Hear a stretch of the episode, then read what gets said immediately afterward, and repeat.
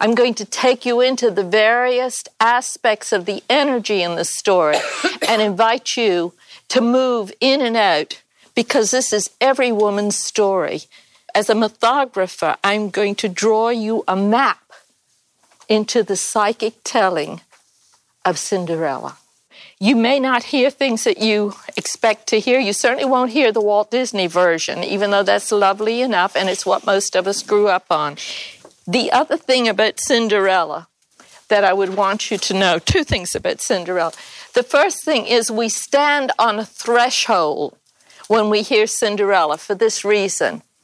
A myth is always created by the collective of a culture. No myth has ever been written by a single person. It grows out of the collective unconscious, the zeitgeist of a culture. So that's a myth.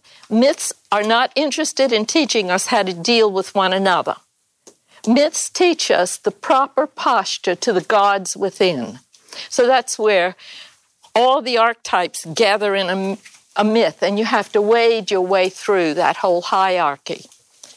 Fairy tales, on the other hand, are often written by an individual in a culture, and they teach the child how to understand his or her relationship to other human beings. So, witch mothers teach the child that yes, she's seen the glimmer in her mother's eye of the witch and how to name that, you see. But this is what's so different about Cinderella. There are over 525 versions of Cinderella.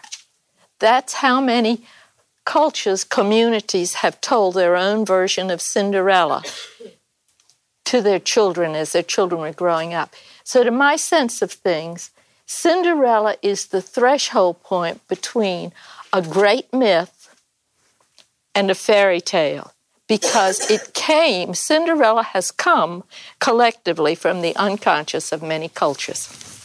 I think there is an organic genius operating here in the choice of this Märchen.